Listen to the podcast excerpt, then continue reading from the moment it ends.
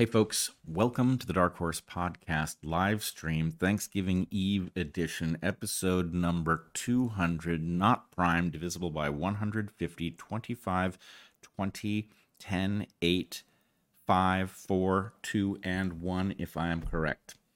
You just did that in your in your head right before we came on. I did. I'm proud of myself. It's not a difficult problem, but I, I think I nailed all the factors. I don't know. I haven't thought about it. All right. Well, I, uh, 1, 2, 4, 5, 8, 10, 20, 25, 50, 100. Mm, maybe. I think it is.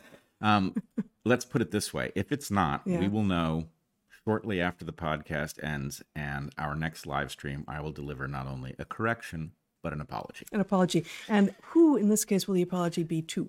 Uh, to mathematics and everything that depends upon it. Wow. Yep. Global apology. A global, apo- a universal Mm-hmm. apology, I would say. Indeed. Yeah, All right. Number 200. It's big. Wow. two hundred. Who thought? Wild. I didn't. That I, seems I, like I a lot of that. episodes. It does. It Yeah. does. Okay, so join us on Rumble if you're uh, if you're watching live, and uh, if you're watching live, also join us on Locals for the watch party. Um, we have lots of stuff going on at Locals. We have our private Q and A this Sunday at 11 a.m. Pacific. We've got um, early release of guest episodes of Dark Horse AMAs. Sometimes got the Discord available there, so please join us there. Uh, we are going to be talking today about equity in infant care.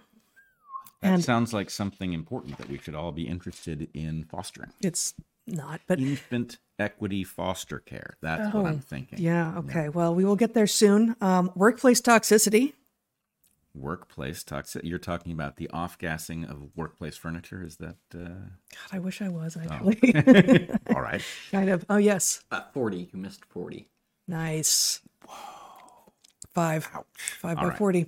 40. I will. That wasn't as- even me. You can imagine who that was. You. Yes, Yeah. you can't imagine. I will. Um, I will need to prepare my uh, my correction and apologies. So that's still going to take time. So it seems to me that a simple turn, turn your page back so I can see your factors. Yeah. Um, you could have just counted the number of factors you had, and if you had an uneven number, uh, it seems Here's to me the thing: that, I yeah, did it in such a rush Yeah. that in matching up the factors, I missed one.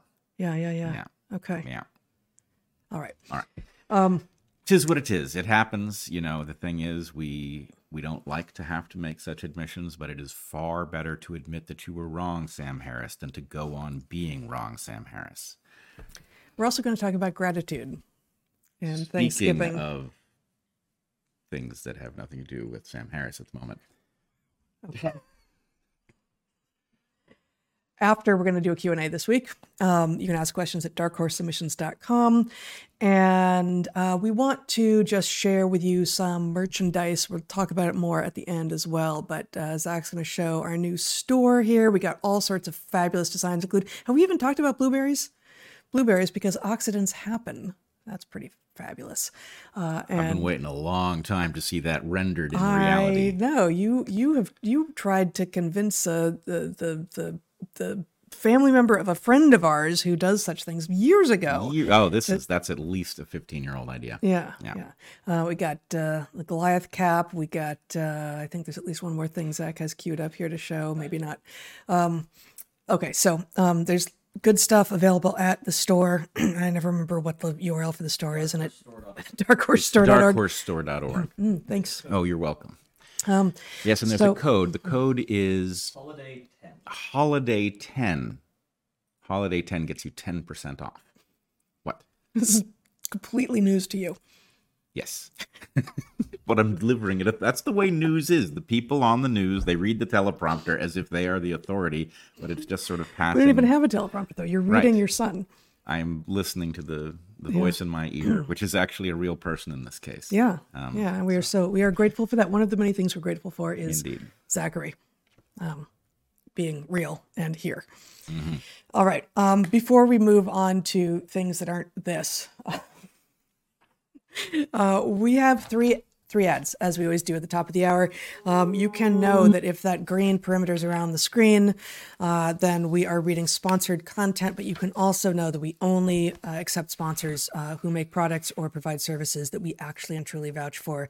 That is true today. That is always true. Our uh, sponsors this week are Biom, Sundays, and MD Hearing. And we have turned away more sponsors than we have accepted. So, uh, in terms of what it means, these are these are things that we uh, we believe in. Indeed. Our first sponsor this week is Biom, maker of NOBS and OBS. NOBS is dentifrice of a whole new type. Dentifrice is anything you use to clean your teeth, toothpaste, but also powders or NOBS. NOBS are fantastic. Biom, that's Biom without the E on the end, B I O M, makes a fantastic product that all four of us now use daily. There's only two of us on screen, actually one at the moment, but you can infer the others. Uh, because they make products and are a brand that is legitimately focused on transparency, safety, and efficacy. Let's talk fluoride for a moment. Fluoride is the anti cavity ingredient in most toothpaste that you already know about, but the fluoride in drinking water and toothpaste is not in a molecular form that is found in nature or that has ever been part of our diet. We talk about this a little bit in our book, um, and there's ever more research to support the idea that neurotoxicity from fluoride exposure, um, especially in children, is a real problem. NOBS from Biom does not contain fluoride, but that in and of itself doesn't make it unique because uh, so much research is now coming out about the toxicity of the kind of fluoride that shows up in toothpaste. Many oral care products are now abandoning fluoride. Uh, but unlike comparator products, NOBS includes a different and far better remineralizing agent. That's hydroxyapatite. Hydroxyapatite is a main component, is the main component of the enamel in your teeth, and it's in your bones as well. It has been extensively studied in medicine and dentistry and is as effective as fluoride in remin- mm, remineralizing teeth. It's a kind of a tough word to say. Remineralizing. Rema, it's not as tough as hydroxyapatite, which every time you say it makes you wonder if you've got the word correct. Well, no, because since I used to teach anatomy labs, uh, hydroxyapatite came up a fair bit. So Yes. I, I, I became accustomed to talking about when talking about the evolution, the original evolution of um, these mineralized tissues in the body, bone, um, both internal and external, and and teeth. So I would just point out that um, that uh, NOBS should use the slogan: uh, "Don't use fluoride; it ruins your hydroxyapatite," which would technically be true, and for a small number of people would be funny. Yep. Uh, I, I hesitate to say this. Yes. Yeah, but it's spelled different. Oh my God! All right. I don't actually really hesitate to say that. It's it it, it amuses me every time you I'll- make a pun I'll and you you don't know it's a different spelling. I get to Which say is that. fairly free. And that's, that's, Yeah. how, that's how you get access to the full pantheon of potential puns. Is Oh, absolutely. the spelling. Yeah, it's why it's why spellers find puns so irritating, frankly. And why punners spell find spellers so irritating. Exactly. Yeah. Yeah. Yeah. We'll be talking about workplace toxicity later, guys, including this. This episode here, yes, indeed. No, uh, NOBS uses hydroxyapatite, uh, which um, is just as effective in remineralizing teeth as fluoride, but is not toxic, unlike fluoride. It doesn't really stop cavities from forming. It can even arrest tooth decay once it's underway.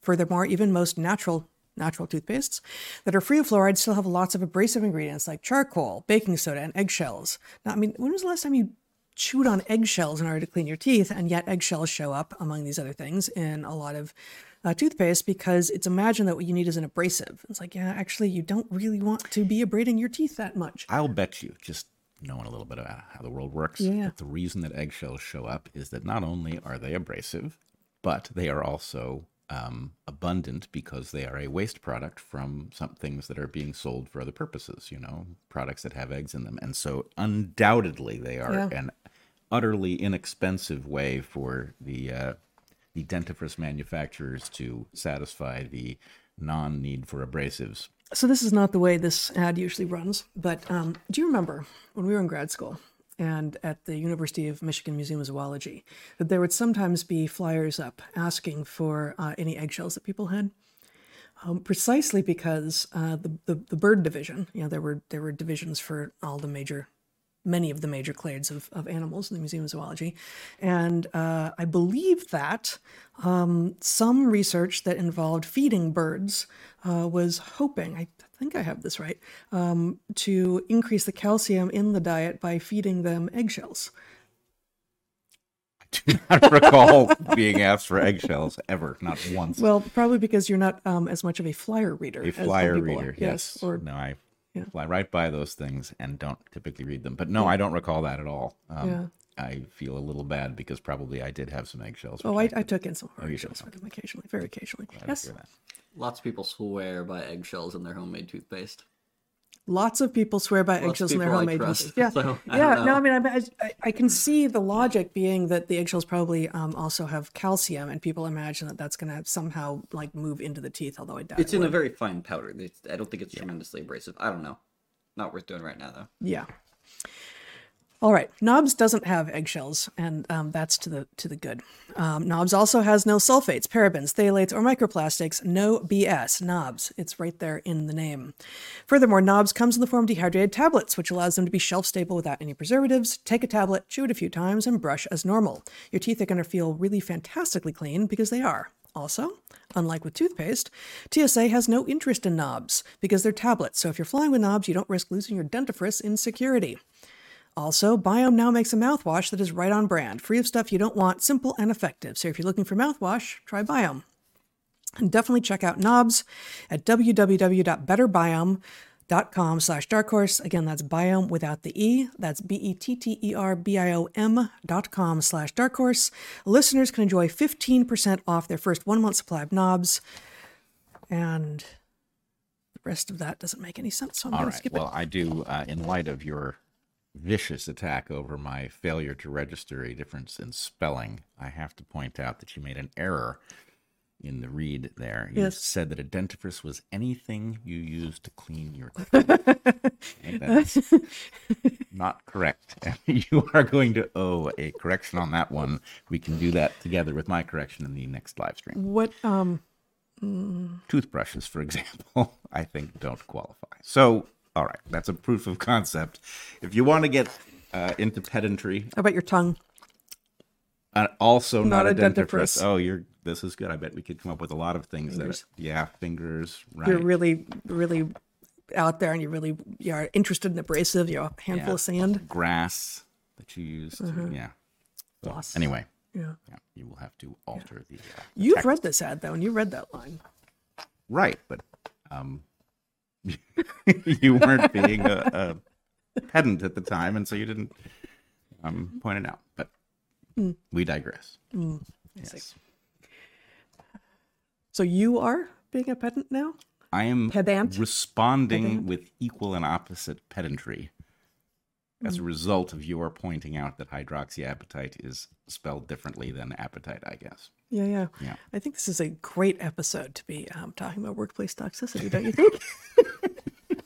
If only all workplace Accusations of pedantry are flying. flying. Yep.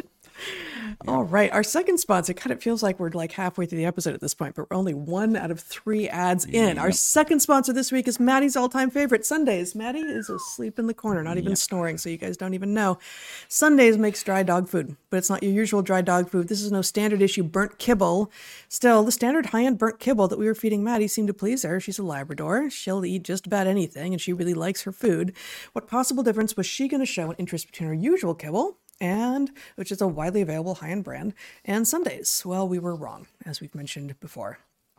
Maddie loves the food that Sundays makes. She loves it. If we run out of Sundays and give her her previous high-end kibble instead, she is disappointed in us and in her dinner. We should be giving her Sundays. Not only is Sundays Maddie's favorite, it's also far better for her than that standard burnt kibble that comprises most dried dog food. Sundays is the first and only human grade air dried dog food. Air drying combines the best of cooked and raw approaches. Like raw, air drying preserves nutrients and taste better than the high heat meth- methods. Better than raw, though, Sunday's unique air drying process includes a kill step, which kills pathogens. So, unlike freeze dried raw or frozen raw dog foods, there is no food safety or handling risk with Sundays, and it's got the advantages of kibble in that it's easy and it doesn't smell. Uh, combining the nutrition and taste of all natural human grade foods with the ease of a zero prep, ready to eat formula, Sundays is an amazing way to feed your dog. There's no fridge, no prep, no cleanup, no gross wet dog food smells. Total pleasure for the human interacting with it, which is a bonus. Sundays also has no artificial binders, synthetic additives, or other garbage. Or um, eggshells, I think. Right. Yeah. Um, all of Sunday's ingredients are easy to pronounce and healthy for dogs to eat. Now, eggshells are easy to pronounce, though. Yes. Yeah. Hydroxyapatite, maybe not so much. In a blind taste test, Sundays outperformed leading competitors 40 to 0. And our own little anecdote Maddie, our Labrador, supports that results. Not so little, but definitely an anecdote. She bounces and spins and leaps in anticipation for a bowl of Sundays, way more than for her previous food. Do you want to make your dog happy with her diet and keep her healthy? Try Sundays. We've got a special deal for our listeners. Receive 35% off your first order. Go to sundaysfordogs.com slash dark horse or use code darkhorse at checkout. That's S U N D A Y S F O R D O G S dot com forward slash dark horse. Switch to Sundays and feel good about what you are feeding your dog. Now, to fend off any potential pedantry, I would point out that Sundays can be used as a dentifrice. It's not a good one, but unlike a toothbrush, it um, it can be a dentifrice in and of itself. All right. Our final sponsor is MD Hearing Aid. Looking up dentifrice. Okay. I think you will find this is true. Uh, our final sponsor is MD Hearing Aid. We have friends and family who have hearing loss. There's a good chance that you do too. While we don't have need for hearing aids ourselves, we have a good friend who does. We asked her to assess MD Hearing Aid's newest product carefully and honestly. Her testimonial is at the end of this ad. MD Hearing Aid makes high quality, simple, and effective hearing aids for a tiny fraction of what most hearing aids cost, helping bring audio clarity and capacity to people who might not otherwise be able to afford it. MD Hearing Aid was founded by an ENT surgeon who made it his mission to develop a quality hearing aid that anyone could afford. He kept the price low by removing several rarely needed components. MD Hearing's Neo model costs 90% less than clinic hearing aids, and the Neo is MD Hearing Aid's smallest hearing aid ever. It fits inside your ear, and no one will know it's there. MD Hearing's products also have a re- have rechargeable batteries that last up to 30 hours, and their Volt Plus model is water resistant in up to three feet of water. You don't need a prescription, which also means there's no middleman. Here is the newest testimonial from our friend who has substantial hearing loss and who relies on hearing aids. We asked her to try this product, and here's what she said. Quote, I tested the Neo MD Hearing Aid's new in-ear canal hearing aid. I was a bit skeptical since I've never liked the in-ear canal models, preferring the stability of over-the-ear sets. While they were surprisingly comfort- they were surprisingly comfortable and stable. Say- uh, sorry, I've never read this before. Staying put without coming loose, even when I wore them to exercise. I tried the Neo in several situations, from Discord voice chat to in-person conversations in a room with white with a white noise generator, and they passed every test. It's true that they don't have the individual audiogram programming and smartphone integration of my usual hearing aids, but they have everything else for less than 5% the price. They provided an absolutely stunning level of quality for pennies on the dollar. End quote. If you want MD Hearing Aid's smallest hearing aid ever, go to MD Hearing Aid mdhearing.com. Sorry, not MD Hearing Aid. M-D H-E-A-R-I-N-G.com. Use the promo code Dark Horse to get their new $297 when you buy a pair offer. Head to mdhearingaid.com and use promo code Dark Horse to get their brand new $297 when you buy a pair offer. It's a fabulous deal for a fabulous product. You're looking at me like I have just had a flare up of dyslexia, which I full well know happened, but nonetheless, I got there in the end. I think the message was conveyed, and the authenticity in the dyslexia is undeniable. It is undeniable. Yes. I don't know who would want to deny it, but even if they wanted to, they'd be unable. So, to your point, that dry dog food may be a dentifrice. Yes. I didn't claim that it was going to work. Uh, I have looked up. I have looked up four definitions of dentifrice online, Okay. Yes. uh, and I you don't need to show my screen here, Zach. But um, I've got um, I've got on um, dictionary.com dentifrice noun a paste, powder, liquid, or other preparation for cleaning the teeth. So that suggests it was created for cleaning the teeth, but I don't know. You know, this is I mean dentifrice is a We human don't- construct. So wait, let me get, Okay, we okay, get the definitions. All right. You did this to yourself. uh, vocabulary.com um, says dentifrice is a fancy word, uh, a substance for cleaning the teeth applied with a toothbrush. It specifies which that would be hard to apply kibble with a toothbrush to your teeth. Hard, but not impossible. Okay. Um, we have at uh, Merriam-Webster.com, a powder, paste, or liquid for cleaning the teeth. Again, for. And then um, where we should have started, and I was going to just read this one, the OED.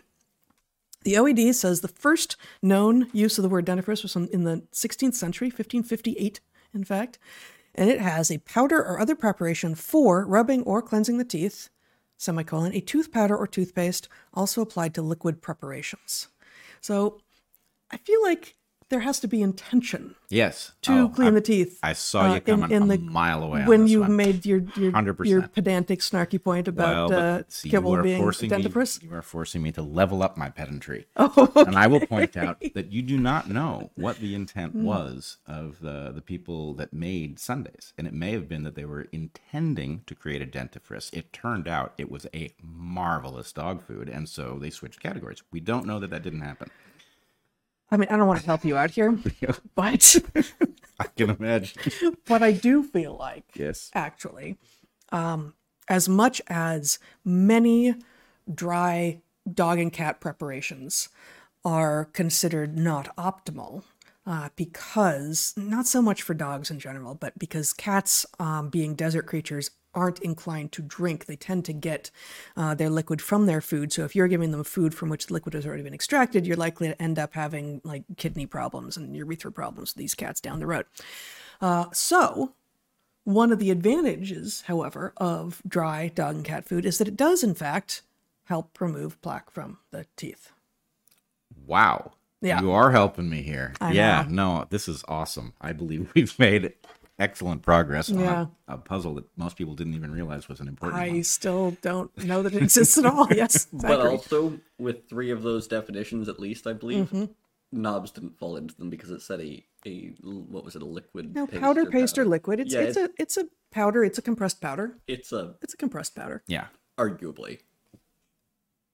Okay, so if we team up on him and his Right. Oh, yeah. I No, think we got we this. One thing, he doesn't even have a camera. For one thing, his pet his pedantry is derivative of ours, and therefore we Mm-hmm. And are so way much ahead. younger. We have so many that more years have, on we him. have the the uh, proper wisdom to deploy pedantry. He will not see coming. no, he won't. No. All right. Happy 200th episode, man. Yeah, it's cool now that we're the only ones here because everybody has switched to some other podcast. Yes, guaranteeing that we will not make it to 210. Yes. Yes. Um, It was a good run. Yeah. Wow. My scarf is falling off. Okay. Um, let's talk about sex equity for infant care, shall we? You know I'm looking forward to this. Yeah.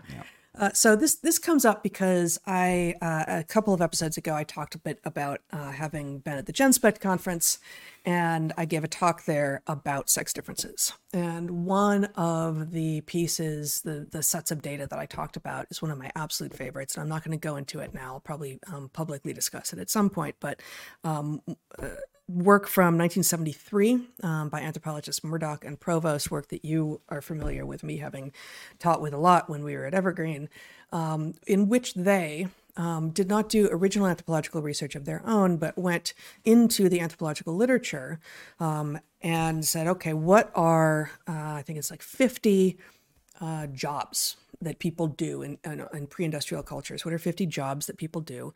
And uh, and they looked at I think it was 185 cultures, and they said for each of them, for each for each of those 50 jobs, and of course there's a lot of jobs that are only done in a subset of, of cultures. Um, are those jobs entirely done by men? Mostly done by men. It's kind of a wash.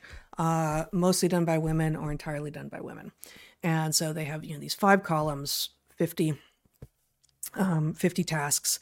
And the reason that I love this research so much um, is that it reveals just a number of things about, uh, and you know, I, you end up using the word gendered here, even though I generally try to avoid the word gendered. But Once upon a time, it was just a word with a meaning, and in fact, the word with a early '70s, it was it was just perfectly fine to use it. totally. Yeah. Um, so some work um, across cultures is highly, highly gendered.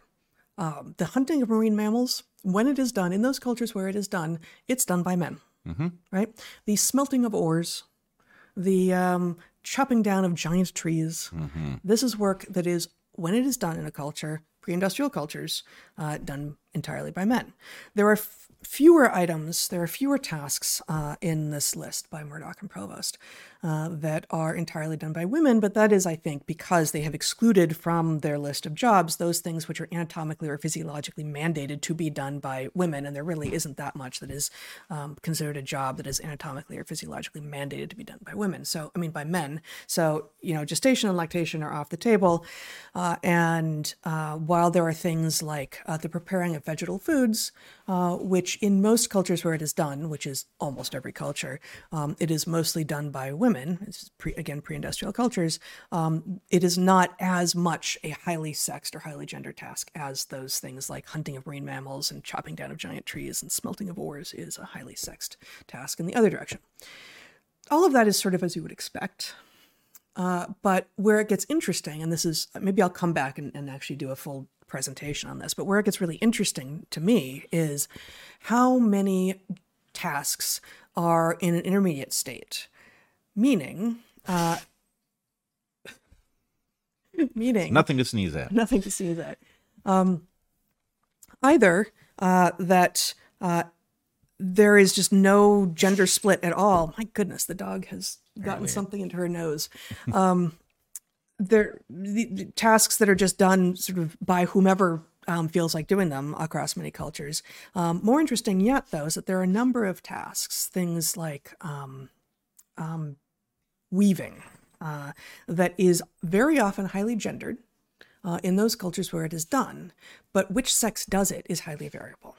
And so, this to me demonstrates simultaneously the utility of the division of labor and the fact that many of the things that we divide labor around aren't because men or women are inherently better at them, but because men, because male versus female is the most obvious basic way to split humanity in two and say, okay, you know what? We got to get some work done here. You do this, you do that. Okay, I need, I got two jobs. Okay, dudes, you're going to go over and do the weaving, and women, you're going to do the, you know, harvesting of crops. I'm just making those things up for a particular um, culture, right? So, um, this was sort of the the the last thing that I talked about in my talk, and uh, I got a, a, lot of feedback, including from some people who weren't there in the room but who watched the live stream of the talk, including from the lead author on a new paper, um, and uh, who who said to me in uh, in her email to me and who sent the paper said, I cannot believe that this work is necessary.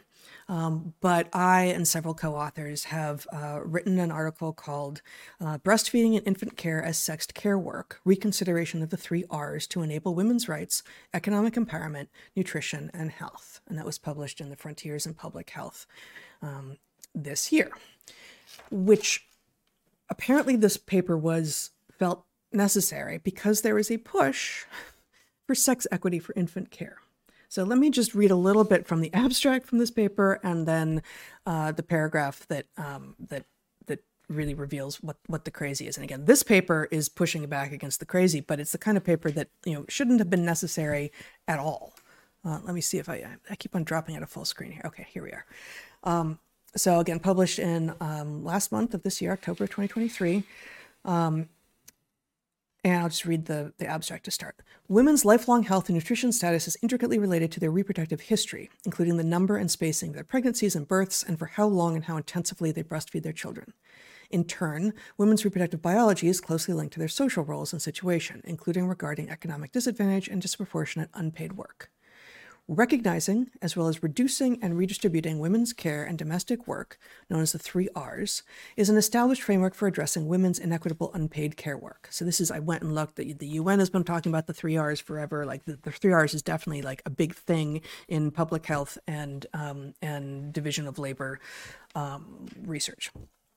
However, the abstract continues the care work for breastfeeding presents a dilemma and is even a divisive issue for advocates of women's empowerment, because reducing breastfeeding and replacing it with commercial milk formula risks harming women's and children's health. It is therefore necessary for the interaction between women's reproductive biology and infant care role to be recognized in order to support women's human rights and enable governments to implement economic, employment, and other policies to empower women. In this paper, I'm not going to read all of this, but in this paper, we argue that breastfeeding, like childbirth, is reproductive work that should not be reduced and cannot sensibly be directed, directly redistributed to fathers or others. That should be so obvious, right? Um, and and again, um, the lead author on this paper sent this to me saying, "I know this should be so obvious. I cannot believe we're here, but we actually have to push back against this attempt." To you know, one of the three R's to redistribute the work of feeding infants uh, to fathers. And so let me scroll down here to a paragraph that reveals some of some of the crazy that they're pushing back against. Uh, it's on page six, I think. Here we go. The impact on breastfeeding of societal expectations that mothers and fathers should share infant care equally, such as in Scandinavia, should also be considered. In Sweden, parenting handbooks position breastfeeding as a gender equality problem and describe breastfeeding as alienating fathers because it distances them from newborns and makes them unimportant. Research from Norway found that some fathers felt jealous of the mother child relationship and sad and excluded when women breastfeed. They describe breastfeeding as positive for children, but negative for them. While one way of coping with this exclusion was doing more non infant care work, another way was withdrawing from their partner and child. It is noted that breastfeeding as an embodied and sexed practice presents a barrier to societal ambitions for sex equity and child caregiving. Given the importance of partner support for breastfeeding exclusivity and continuance, promotion of the idea that fathers should be equally involved in infant care may undermine breastfeeding. Communicating with fathers about the special nature of the sexed care work of breastfeeding and their important role in supporting breastfeeding and undertaking other care work may assist them in adjusting to fatherhood and increase their other care work and breastfeeding rates. Or they could just grow up. Um, I have, I mean, that's incredible, right? That, that, that some number of men, apparently in Scandinavia, are feeling excluded and wounded um, by observing uh, that their partners and the mothers of their children are feeding their children um, when they are tiny babies. It is a sec- it is a psychological disorder. Is a psychological disorder. is a psychological disorder. Maybe it's minor. I don't know. But the point is the idea that anything other than um, that's kind of on you, cut it out, is required here is stunning. it is it is utterly stunning. So, uh, the first reference in this paragraph, uh, which uh, is after the sentence. Um, in Sweden, parenting handbooks position breastfeeding as a gender equality problem and describe breastfeeding as alienating fathers because it distances them from newborns and makes them unimportant. The reference is this one published in the Nordic Journal of Feminist and Gender Research. Sounds like a heavy hitting journal. In published in 2021, an article called Bodies Get in the Way Breastfeeding and Gender Equality in Swedish Handbooks for New Parents. So let me scroll to just the one bit of this that I wanted to share with you all, if I can find it. Where is it? Um, oh, oh, oh I, I was just going to read the abstract. There it was. Um, excuse me. This article offers an analysis of three popular Swedish handbooks for new parents written by authors in the media class. Itself questionable. Okay. In these texts, breastfeeding as a gendered embodied practice collides with the Swedish ideal of gender equal parenting. Evolution has collided with the Swedish ideal of gender equal parenting. Okay. So I would say uh, when an unstoppable force runs into something stupid and soft-headed, the stupid and soft-headed thing should get the fuck out of the way. Is that I would Not think, more es- or less the- especially when the stupid soft headed thing is written by authors in the media class. the media class? the media class. Yeah. The analysis explores the various ways that gendered bodies, gendered parental rights, and gender equality figure in the handbooks, drawing upon feminist studies of bodies and embodiment, and of breastfeeding in particular. It contextualizes the primary text in terms of the Swedish ideal of gender equal parenting and in terms of current breastfeeding practices in Sweden. In the handbooks, the breastfeeding imperative is resisted because it is irrelevant and constraining for women, but also because it alienates fathers from infant feeding. Breastfeeding is ultimately rejected for reasons grounded in differences between gendered parental bodies and particular understandings of gender equal parenting. We contend that the book's suggestion that breastfeeding be rejected in the name of parental gender equality, while it may cause women to feel physically free, also supports fathers' rights discourses and in fact serves to once more marginalize women's bodies, straight and queer. Wonderful. This does seem like progress. Yeah. So mostly I wanted to share this so that we could be aware that this is happening. That there are smart people, good people in the medical field who are finding it necessary to push, to, to publish, to do research and publish work that says the obvious that breastfeeding is sexed work and it is good for the baby. And if you're a dad and feel excluded, you got to grow up and get over yourself. The idea that, uh, you know, feminist discourses are going to be supported by the fact that some fathers feel bad at observing that the mothers of their children have a tighter anatomical and physiological bond with their babies when they are very young uh, is adding insult to injury really. It's adding you know it's adding mental illness to an argument that already makes no sense. So how does that make anything stronger? Well it does a couple things. One um you know we talk uh, in our book and elsewhere about the difference um, between we just draw, draw a distinction between the sacred and the shamanistic the idea that the relationship between parents and offspring should not be placed in the category of sacred, meaning do not mess with this. That you need um, a reason of a very high quality. The, the fundamental mm-hmm. importance of this relationship is so great, and your inability to know what all the various, you know, just as breast milk, yes, it is food, but that's not the only thing it is. It's also carrying messages and uh, there's a bonding ritual. So saying, well, hey, I've got this bottle of food and it's technically got all the stuff in it that it needs, it doesn't begin to get at all of the things you're disrupting that you haven't even spotted yet. Right. So there's an inversion of, guess what? The purpose of life is to produce a next generation that is as strong as possible because you don't know what they're going to face. So upending that because some males are feeling left out. Like, no, that's not a good reason to experiment. It's just not. I don't care if you're feeling left out. This isn't about you. This isn't about you. That's really the point. That that that is precisely the point. And I feel like you know that is something that um, needs to be said to lots of people a lot of the time now. You know, in, including um, sometimes women who are demanding equity in certain workplace situations. Like, you know, you shouldn't be shooting for the same sex ratio as is represented in the population. And and unless you can find uh, obvious ways that you are being excluded for no good reason, then shut up already. Yeah, this isn't about you. There is work to be done there is work to be done and maybe the work is um, growing a baby and maybe the work is you know smelting of ores um, but across all of these spaces there is work to be done. And the whining of someone who says yeah but i have a i have a thing that i want to bring up here maybe and maybe not. Maybe it's not about you. Yeah it's not about you is the you know the thing that needs to be said to the the audience that is demanding this. But something needs mm. to be said and you know there is no academic term for that sophistry.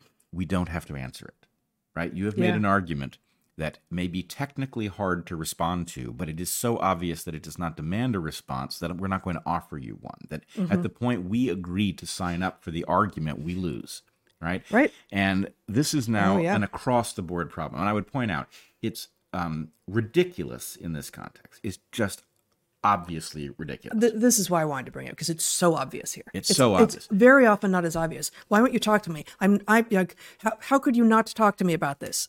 Because you're making no sense and you're wasting my time, and I would be wasting everyone else's time if I chose to have this conversation with you. But I, I want to point out that it's a totally different topic, completely different, but the same uh, meta issue is underlying it. When mm-hmm. we talk about the issues surrounding um, the testing of pharmaceuticals and uh, their health impacts, whether right. they are you right. know efficacious and safe. Mm-hmm. And um, I was recently in a meeting of the uh, the Florida Public Health Integrity Committee, which is composed of people all of whom I like and respect. Every mm-hmm. single person on it is um, good, brings something unique to the table. They're all high quality minds, and uh, you know they were put on it because they're forthright and courageous, and they say important things.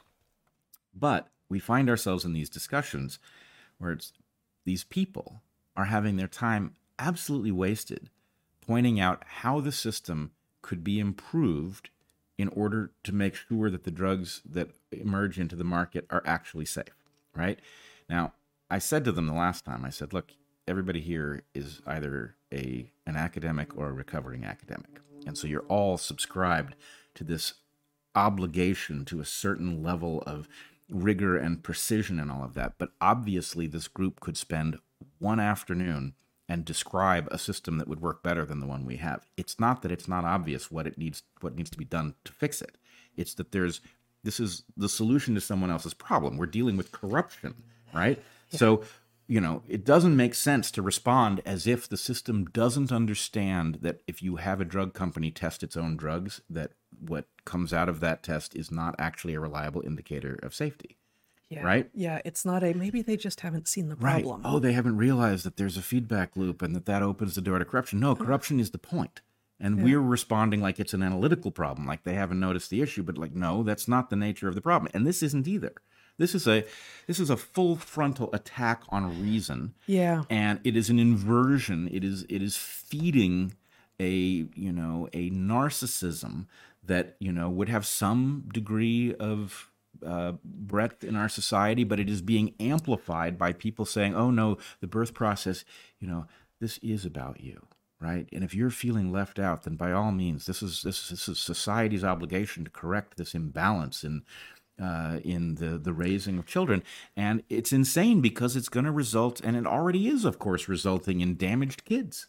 Well, some of what you say there, I think, is super critical with regard to when when the when these people, um, for lack of a better group identity, when these people make claims that are so patently batshit crazy, but they do so in the language of analytics. They do so in the language of scholarly discourse and care, and it's well cited and referenced, and they have the right, you know, organization of the papers and such. Almost all of us who are also, as you say, academics or recovering academics, are just you know familiar with what it is, even if uh, you know plenty of people um, have have not been in the sphere themselves, but are very well familiar with what it is to be scholarly in all of this.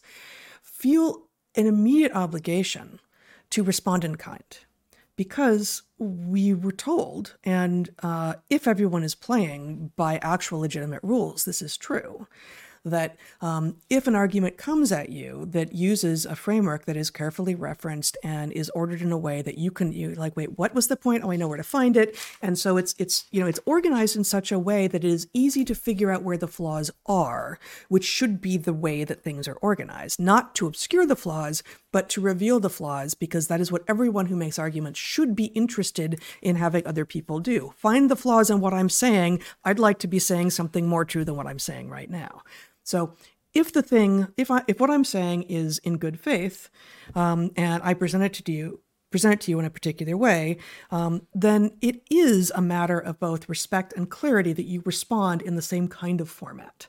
Um, with the same kind of clarity, with the same, you know, that you re- like. If I say, "But I've got these references here that claim this," you know, why why are you ignoring them? You might say, "I don't think those are good references. Here's why." Right? You can't just just say, "No, actually, here's a unicorn." Right. Right. Um, but the difference is that the the language, the like the shell, the the skin suit of academia is being worn by all sorts of people who aren't actually doing analysis. And the rest of us go, oh God, that looks like analysis. I got to respond analytically. And, and no, we shouldn't have to. Yeah. So uh, this is exactly in keeping with what I'm saying. I just want to flip it on its head. The point is, when you find yourself responding to transparent sophistry, that is an indication that what you are dealing with is sabotage. Mm-hmm. And this is not inobvious at this point. In fact, you know, um, James Lindsay has explored at great length, you know, the intellectual background of the sabotage movement right? It was designed as sabotage, mm-hmm. and it is now being deployed as sabotage. And whether or not the people writing these nonsense papers know that that's what they're involved in, it is. And this, so at his talk at the same conference, and this is something I, I quote him as saying a couple weeks ago in Natural Selections, you know, the, the phrase that he has begun to use is the thing is not the thing. The thing is not the thing. Um, you're going to think you're fighting about race, about gender, about COVID, about Ukraine, about Israel. The thing is not the thing. The thing is the revolution, is how he finishes that. Right, which is uh, exactly correct. And what I would say is you're you're dividing at good faith is exactly correct. The system, the academic system, assumes good faith. It assumes that nobody is trying to obscure the truth. That every we disagree, but what we disagree over is what is likely to be true or what, what direction the truth lies in. But Yeah. that we are all supposed to be agreed on the idea that it would be a good thing to figure out what is true. Mm-hmm. That's not true. We now have a university filled with people who are not interested in finding the, The truth. university system filled with people. Absolutely. It is absolutely filled with people who are trying to hide the truth. And there is no mechanism. I mean, literally, we have dozens of academic terms for ways that we describe something. When you write a paper and you uh, say, you claim a point and you give a reference, right? Here's how I know that uh, species numbers go up uh, as you uh, as latitude goes down. Okay, um, so then I will give a reference for that, and then I will say, but see, Mm-hmm. and I will point to the person whose work evidence. suggests the opposite. I'm not compelled by this, but I want you to look at the evidence that goes in the other direction, and I'm going to show you where it is, right? That's me acting in good faith, showing you my argument and telling you the best evidence, which does not compel me, is right here. We have that. We have personal communication. Ah, I know somebody who works in a laboratory. They're well published, but they haven't published this thing yet. But they told me this, so I'm going to use it as evidence. And I'm going to tell you it's not in a paper you can read yourself, but this is the person I got it from. Right? We have a dozen of these things. We don't have a language for uh, cut that shit out, right? cut that shit out. You're not. No, on- I don't have to cite you. That yeah. was garbage. I'm not answering that question because you know as well as I do that you're talking nonsense, right? We don't have that. There's no immune system in this because it's not designed to have um, saboteurs on the inside. And the point is, it Can't function this way. can't function this way. And you're going to get academics like talking themselves blue in the face about, you know, about the fact that maybe uh, we ought to think of uh, the production of babies as about reproduction, and therefore the baby might be central, not the father's, you know, resentment, right? So at some level, we have to start responding to the bullshit with whatever the academic version of nope i'm not obligated to answer that because you know frankly you're embarrassing yourself for even offering it as an argument Yeah. um and i don't know how we get there Well, and you know, again, this we keep on. In anytime we end up talking about um, male female space, uh, we see in the so-called scholarly literature uh, an implicit argument of symmetry, of well, but men do this, therefore women do this. Well, but women, um, you know, do this at this rate, therefore men should be doing this at this rate. And the fact is that we can, we should be, we must be, we are equal under the law without being the same. And this, you know, this this has been an error that was kind of low level um, in some academic circles for a while. The idea that uh, in order to escape from some of the restrictions of of womanhood, uh, that women needed to basically act just like men. Um, most smart people have long since abandoned that as as an answer uh, to the problems. But um, now we seem to be moving towards well, but if men feel bad, then maybe the baby shouldn't be fed from the mother's breast. And also, you know, go a, a step more insane. And well, if men feel like they're women and they want to feed babies, then they should take a lot of drugs so that they can produce some kind of sludge from their chests and, and feed babies with it. Like, also, no. Also, really, really no. yeah everything down this the point is that's a dead branch Yeah. the fact that you're even hunting down it is on you Yeah. right Like, like, this is, it's, you want me to create a landscape that makes sense where you have centered yourself it's it's an entirely narcissistic landscape like n- Yeah, no it actually you don't like you, you don't get us to use our intelligence and analytical skills to reify your narcissistic landscape And in fact, um, once upon a time, we understood the asymmetry of this, right? time's arrow. Time goes in one direction, right? The point of parents is to produce children. The point of children is not to reinforce parents, right? Yeah. Children are you're supposed to spend to embolden, to uh, to make robust, to empower your child. That's the natural order of things, and then they will do it for their child, and they will do it for their child, etc. That's how things work. And the idea that anybody is playing with reversing this is like, well, how dumb would you have to be, or you know, what are you going to play with next? Like, you know, uh, hitting your thumb with a hammer, you know, that would be about equally as dumb, right? Maybe it's even less dumb. Maybe you should start with that one and you know see how that works out. I think some of them probably should. I, I Save for the rest. Save well, for the rest what they're going to do instead of experimenting with it is they're going to demand that we do it, and then a lot of academics who can't figure out how to say that's dumb are going to try it. I guess I gotta. Yeah, I guess I got it wow. because it's in this paper in this journal with this impact factor or whatever, right? Um, but I, I also it, It's a whole new meeting on impact factor.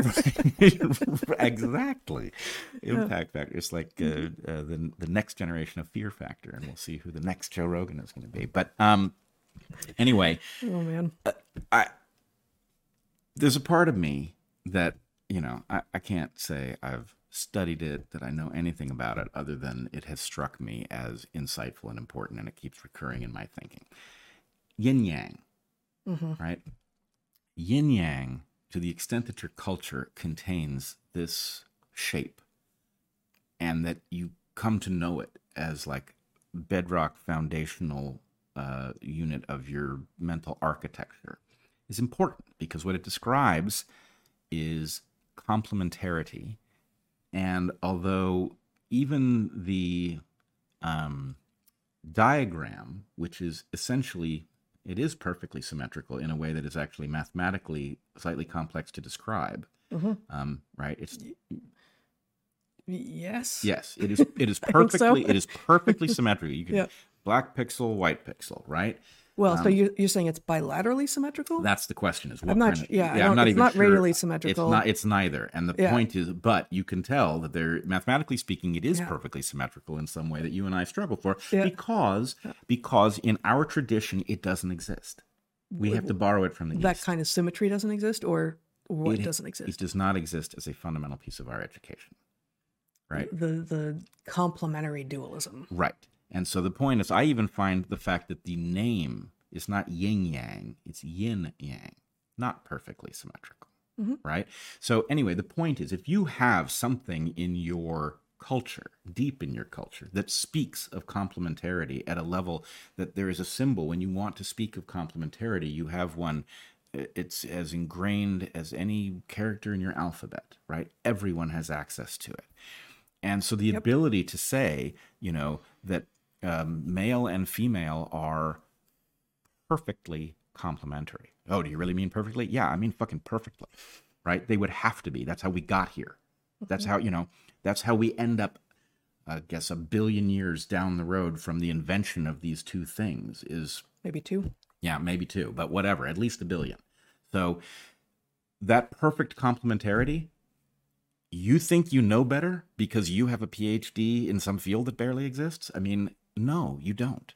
You don't. This is just simply what we are. And the fact that you think you've got something clever to say, um, no, actually, what you're saying is insane. And the idea that your particular brand of insanity is going to manifest as an experiment on children, on the normal process of raising children, who the fuck do you think you are? Well, why are you getting to experiment with that? No, this is about this is about children. It is not about academics, and it's not about uh, fathers who are butthurt over not being able to breastfeed. It's it's about children, right? You mess with that last. That is as sacred as it gets, right? That's the whole point for every species is the production of viable offspring. And so, you know, the people who are like eager to, you know, get in between parents and offspring in some way, they're just they're these are these are madmen. That's all they are. Yeah. Yeah. I got another example. Oh, awesome. This one does not involve children, Okay. at good. least explicitly. We're making progress. Yeah, I don't know. Um, We are regressing less quickly. Something. I don't. I don't even know. Okay. Um, here we go. You can show my screen here, Zach. Nature News um, publishes an article, so Nature News tends to pick up from um, other primary research and say, "Oh, this seemed really big this week." Nature News publishes this week or recently toxic workplaces are biggest reason women leave academia. Women feel driven out by problems with workplace culture more often than by lack of work life balance. Toxic workplaces. Wow. And I guess I- I could. I haven't read the paper, and I frankly can't see it from here. But I'm guessing I know who's making it toxic. Uh, we don't actually go there. No, they're the original. So I, I, I, this is this is just a one page thing, but I went to the research it's based on, and I read it, and I also read their supplemental materials, which is quite a number of pages of uh, of how they discovered what they discovered, how they discovered what they discovered. So this is uh, the original research that that Nature News article uh, is based on, called "Gender and Retention Patterns Among U.S. Faculty." And I'm just going to read a few highlighted sections, uh, and then uh, and then we'll talk about it. From the um, abstract, they did a large-scale survey of the same faculty of. They did a large-scale survey um, indicates that the reasons faculty leave are gendered, even for institutions, fields, and career ages in which retention rates are not. So just to tease that apart, Yeah, yeah. Please do because I can't follow. what they what that means and it's not the main point of, of this article at all uh, of this of this piece of piece of research at all is um, oh actually mm, there's a lot of cases where uh, men and women leave academia at equal rates but still the reasons they leave are different based on sex. So let's focus on that. Now now I, I, I can I can see an argument for being interested in like oh men and women are leaving it at, at the same rate um, but they're leaving for different reasons maybe there's something there but it's written so cryptically and so covert like so it's so hidden it's like but we need to be concerned about that like why why do we need to be concerned about that Wait, I got it. No, I see. I'm going to write the next paper on this one because I know where it goes. Okay. Here's Yeah. the thing. Um, let's say that males and females are leaving at equal rates um, for the same reasons, but females are leaving one octave higher. That is to say, when they describe the reasons that they are leaving, it is one octave higher than when men describe that same reason. And that is inequitable. And because it's one octave higher, they are slightly more likely to be described as hysterical when they do so. And it is that description uh, that uh, that uh, I don't even know what. Right. No, but, it is it is a it is a highly gendered pattern of leaving that women are one octave higher when they say the same stuff upon leaving, like I'm leaving. Yeah. Okay, so let's just share a bit more from this from this paper. Let's just scroll through. Um, for each faculty record, we assigned a gender label algorithm, algorithmically using cultural associations between names and the binary categories of man and woman, resulting in binary gender annotations for 98.1% of faculty in our dataset. We note that the assumption of a gender binary is a critical limitation of algorithmic gender labeling. The entire paper is about sex differences. Yeah. Using this, Did you imp- know that clownfish can change sex? you know that banana slugs are both sexes at once? What? Proving the sex binary because both at once. I'm not. That's you. I. Using using this employment census, we show that across the U.S. Uh, across U.S. tenure track academia as a whole, women are more likely to leave their faculty jobs and less likely to be promoted than men at every career age and stage. But then, notably, we find that the gender gap in retention closes for assistant professors after adjusting for academic field. However, even for ranks, domains, and institutions where retention rates are similar for women and men, our survey results show that the reasons that faculty leave remain gendered, implying that faculty attrition can be gendered even if the overall rate of attrition is not. In particular, women are more likely to feel pushed out of their jobs and less likely to feel pulled towards better jobs than men. Although faculty associate these pushes with work life balance issues early in their career, mid and late career faculty highlight issues related to workplace climate, particularly aspects of climate that are not easily measurable, such as a lack of belonging versus overt gender discrimination. So wait, wait, wait, wait, wait. Uh huh. Yep. Okay. So they describe the reason that women disproportionately leave, which is feeling unwelcome, not pulled towards a higher level. Blah, oh, we'll blah, talk blah. about exactly what the what climate is here. But do they describe the corresponding disproportionate? Given that men and women are leaving equally, and that they've described the reason that women are leaving, have they described the reason that men are leaving? Yeah, so there's they, they got three categories, and I will. This is in the supplemental materials. They've got three categories that where they're broad groups, and then they've got like little survey questions that spell it out. a uh, archaic term that you should not be using. Which one? Three? Broad groups. Yeah, in the broad group, they leave for different reasons. Yeah. So in the fem groups, they, um, the broad groups are, um, for professional reasons, meaning like salary wasn't good enough, I wasn't getting published, I felt pushed to publish, uh, the work wasn't rewarding to me. Um, I, I mean, I shall show exactly. That's what it should mean. Those things. Uh, work-life balance. Uh, you know, I, I wanted to spend more time with my family. I wanted to spend time, more time, like actually being able to have a family, that sort of thing, right? Uh, and then this, this third thing, which women are far more likely, or are at least statistically more likely uh, to say was their reason for leaving than men, uh, which is workplace climate. Which again, remember, Nature News says toxic work environment, right? That's that's the description. Okay, so men are more likely to leave for professional reasons. They're look they're looking for more money, uh, more prestigious institution, um, a better you know pro- probably they don't say this, but I would guess that given that academic jobs tend to be about research, teaching, and governance and service, um, they probably want you know more research, less teaching and service duties, you know things like that that. Is there a category in there for leaving because you identify as too smart for this shit? Yeah, no. Um, they do say in their in the survey, um, they included they went and and uh, they gave the survey to a bunch of people who had left academia, um, but not people who had left uh, for retirement. They had to leave for something else. So I I would think that in that group uh, would include people who left because they were too smart for this shit. Yeah, but I don't. That wasn't part of the. And then there's also probably it's it's not going to be a huge category, but people who left because they they had to go pee and then just decided not to come back. yeah. They're like, you know what? I'll just You know like what? I'll Yeah. put the key card under the door. You right? can. I'm not. You can. I'm not going back. Yeah. Yeah. Okay, a few more, a few more quotes from this uh, article. We find that a portion of the overall gender gap in academia can be attributed to such cross-field differences, uh, e.g., and there's a whole lot before this I didn't go into, but because women are more likely than men to be faculty in high turnover fields.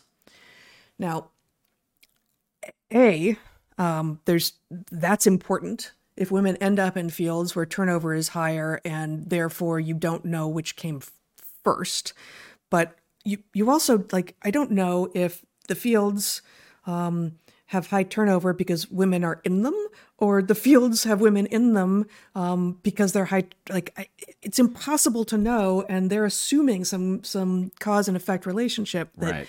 uh, we can't we can't actually imagine. Uh, we can't actually uh, know, rather, from what they've done. Um, and they find, I didn't highlight it here, but at the bottom of the left column on screen here, in addition, we find these disparities are larger in non STEM domains than in STEM domains. That is to say, you know all the all these fields that include all the made up crap that didn't exist 40 years ago are the fields where women are likely to um, be overrepresented compared to men at you know compared to a one to one ratio and those fields have a higher turnover um, in part i imagine because they're complete bullshit and smart people just can't put up with it for very long Right. right Exactly. um, okay i'm not now they might be able to retain more people if instead of a high turnover field they started an apple turnover field because those are delicious. yeah, Yeah. totally delicious Yeah. Okay from I'm the- having a hard time taking anything academic seriously anymore. Oh, as as as you sh- as you should. Yeah. Uh, from this perspective, gendered attrition is driven by gender differences in the degree to which faculty feel pushed to leave their current position or pulled to a more attractive opportunity. Um, so uh, there, I do see that there is a difference there. Like I felt like I was being pushed out versus oh that other thing that I saw on the horizon looked really interesting. But uh, but just uh, the stuff that I highlighted here is to point. I, I began to think like, but what is any of this based on anything that is not just feelings? Right? Like, so professional reasons. I got a higher salary. I got uh, more sabbatical. It was a more presti- prestigious institution. Uh, I, from my new place, I was going to be able to publish more and thus pursue the questions I'm fundamentally interested in. Like, those are not feelings based reasons, right? Um, feeling pushed. Okay, by whom? Like, did they? Or did you just feel that they were? Right? So this this is what I began to sense as I read through this and and um and highlighted the things I did. Uh, a few more here. We asked faculty who left academia or retired uh, which specific factors contributed to that decision, grouped into three broad categories professional reasons, work life balance, and workplace climate. Workplace climate includes stressors related to the way an academic feels around their colleagues, including dysfunctional departmental culture or leadership, harassment, or feeling like they do not belong or fit in their department.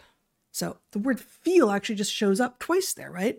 And then we note, however, that early in the er, however that in the early career, women in both STEM and non-STEM domains cited work-life balance as often as climate, a pattern consistent with past literature on early career pre-tenure faculty. Y- yes, because again, anatomy and physiology and um, you, you know, women are going to feel that pressure more when it may be time for them to start a family if that's something they want to do. Yeah, right. That's, That that's an, really freaking obvious. an asymmetry built in here. But I, Right. I would also, I mean, this is obviously implied in, in you raising the whole issue. Yeah. But given that there was no disparity in the leaving, yeah. the whole idea that this research is somehow useful. Well, so there are disparities in if Right. there are some disparities. But overall, did they find a disparity? Yeah, yeah. Overall, there's some disparity in leaving. Yes, Uh, Um, in which especially direction? especially later in the career. Women women leave uh, more than men. I don't. It, it didn't look super strong to me. Um, and given that they admitted that actually uh, early in the career less, STEM less, uh, that there are a lot of ways to sort of chop up the data and find no disparity, um, I'm not sure that there's a problem that needs to be addressed here. But yes, they did find, if we trust what they found, uh, they did found that there that uh, women are s- somewhat more likely to leave academic jobs than men are, And Uh, if, if you include everything. does that leave a residual? Are faculties biased in favor of men as a result in this uh, of this? Are you asking across the board are um, faculty in the U.S. Um, still biased towards men? Yeah. Yeah, How strongly? I know? I don't know.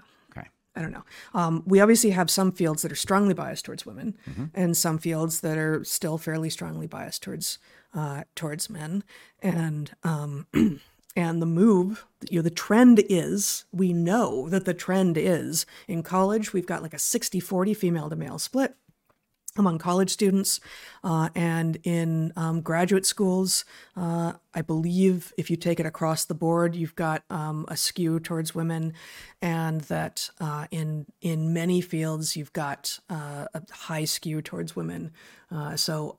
I, you know that that does seem to be changing, but in part it's changing um, because it's being forced to change as opposed to let's choose the right people and see what happens. And this, in fact, um, before I get to the final thing I want to say about this um, from their supplemental materials, um, my natural selections this week, I wrote about what I've dubbed the appeal to the noble savage or appeal to noble savages fallacy, because there's an astronomer, a, a assistant professor of physics and astronomy at Amherst, who is spearheading a move uh, to rename um, some galaxies and a bunch of other stuff that was named for Magellan. Because he was a slaver and a colonizer and a murderer. And anyway, she writes, and I shouldn't be snarky. I could I could just read her words, but you know, go go check out my natural selections piece on this. Um, you know, he wasn't an astronomer, and the indigenous peoples um, saw these galaxies first, and um, and you know, what are we doing naming things after him? Well, you know, I would actually point out that galaxies being what they are, the people in those galaxies are probably none too pleased to have Magellan associated with them. Yeah, and no one asked them, did they? No, I'm sure they weren't asked. So, at, at, you know, but uh, so I, I I am pleased with this piece. I do think the uh, appeal to the noble savages fallacy is is the is the right thing to be invoking when people start talking about renaming things because uh, we're applying the standards of today, which we can't even agree on anyway, but the standards of a day, of today to people from hundreds of years ago. Um, but it also it assumes that the people who came before were pure and you know not human right? They weren't murderers no certainly not. They weren't colonizers. Have you seen the incas? Uh, you know they weren't slavers. Yeah a lot of them were.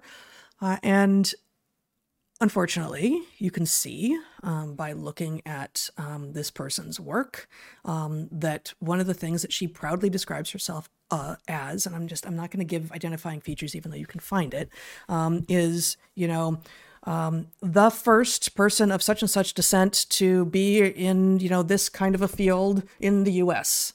It's like you know how many descriptors do we have to tack on to be like I'm first? To Yep. me, it's all about me, right? Isn't it all about the astronomy? Like, aren't we supposed to, like, aren't you an astronomer? You're supposed to be caring about the stuff that you supposedly were hired to do. But instead, we have Amherst College, who hired this person, now stuck in this landscape of, well, actually, you presumably hired this person in part because they were claiming all that stuff about their sex and their race and their, you know, lineage um, being, you know, making them really super prepared to do astronomy. And now what are they doing? They're trying to burn down astronomy instead of doing astronomy.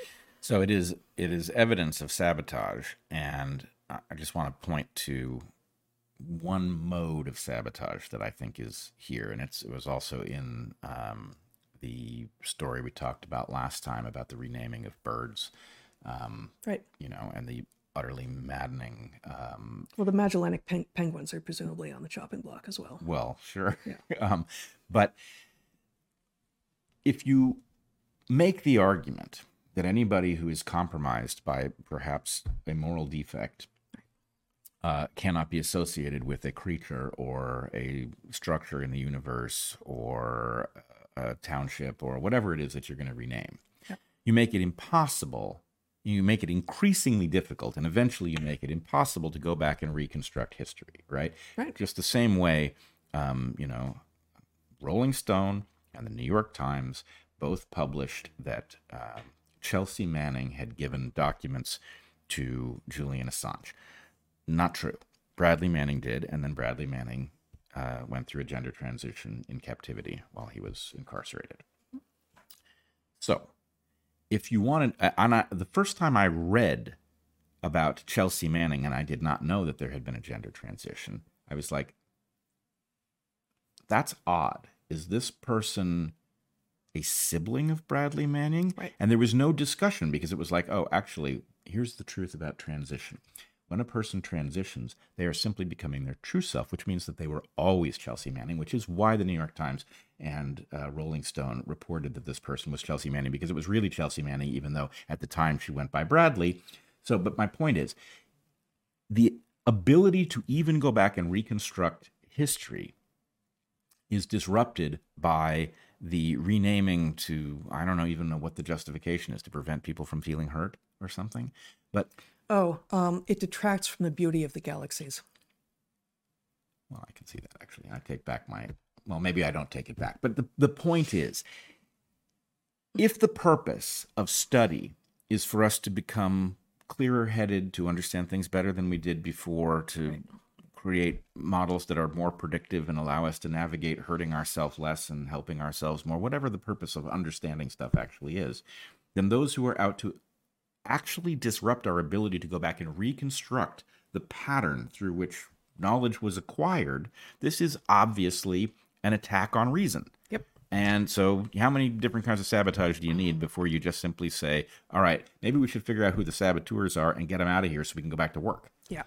Um, to the earlier point you made, uh, we had a solution to this name thing because many women, when they get married, change their names, and so we use the French "née" um, in you know parentheses after the thing. You know, Jane Smith, née Jones.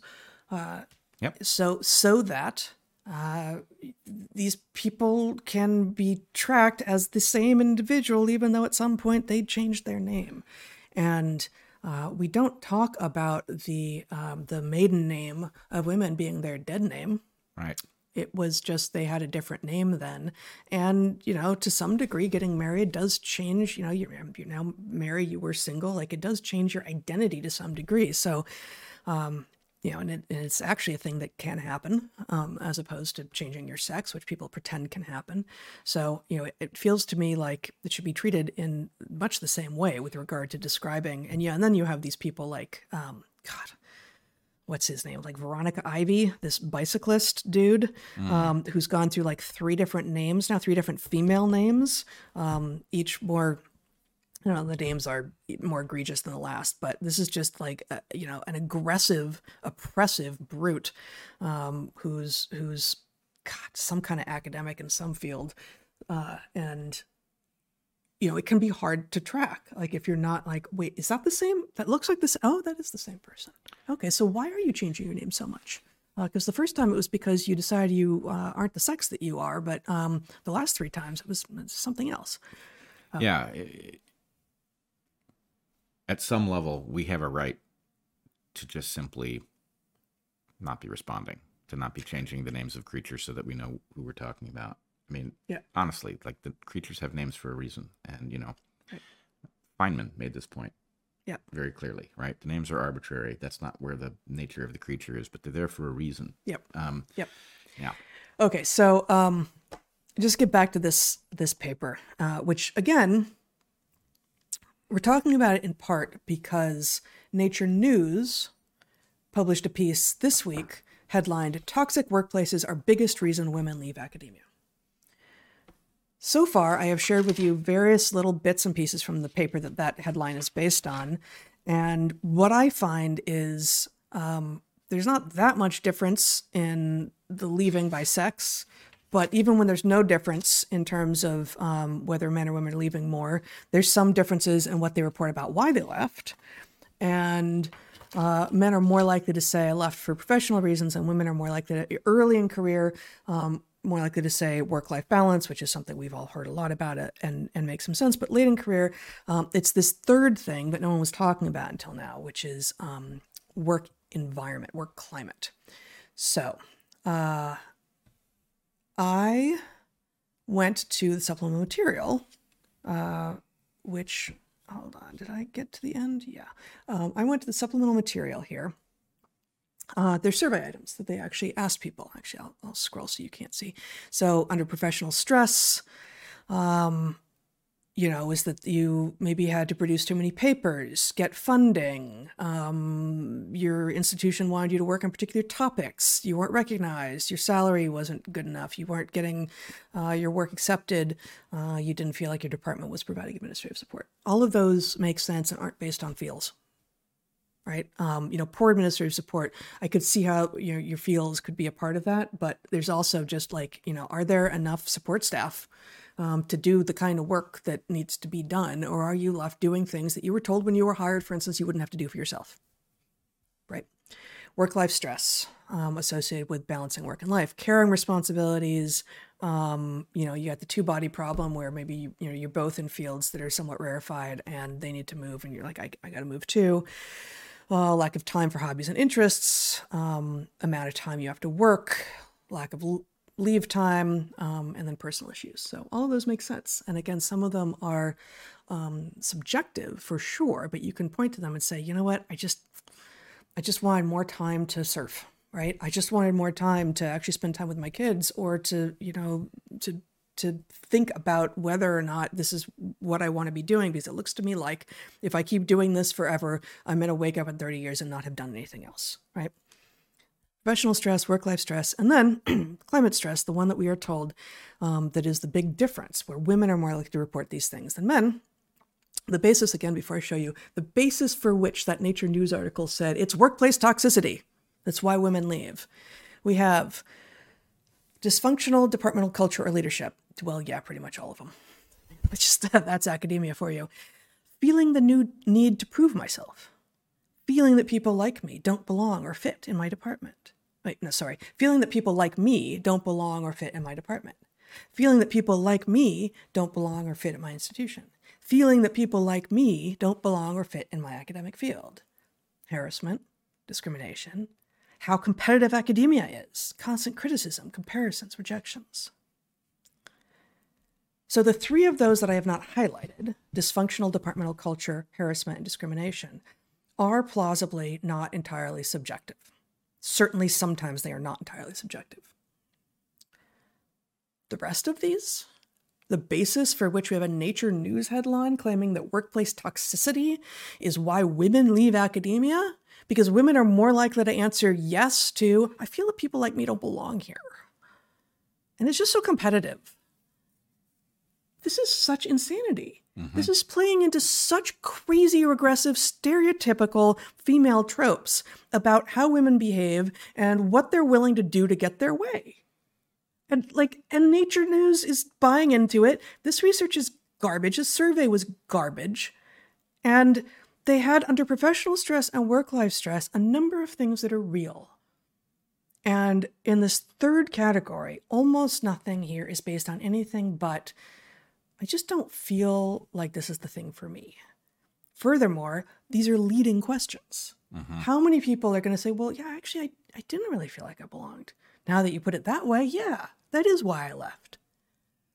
Well, and the problem is that um, the work, if you can call it work, The, this research. yeah, Yeah. like all Yeah. this stuff, is designed to create a pretext for remedies that are desired. And the point is, Yeah. this becomes increasingly a welfare program where people create bullshit scholarship for which they feel entitled to be paid, entitled to get benefits. So they are parasites on the university system, on society, and what they are producing as a result of their parasitism is pretext for further parasitism. Yes. And this is this is midway in there. It's a jobs program. It's a it is a make work program. It's not even a jobs program Well, because they're going to get benefits. they have a nominal job, but it is a job that does not need to be done. In fact, civilization would be better off if it weren't. Right. Um, well, it's you know, it's not like the WPA where a bunch of things that right. But make done. work, you don't necessarily get paid for. I, for I, I think we're saying the same thing. We just have different connotations for what these terms mean. For me, a jobs program is like, oh, I just need to figure out a pretext for getting paid. Like, well, this is it. Yep.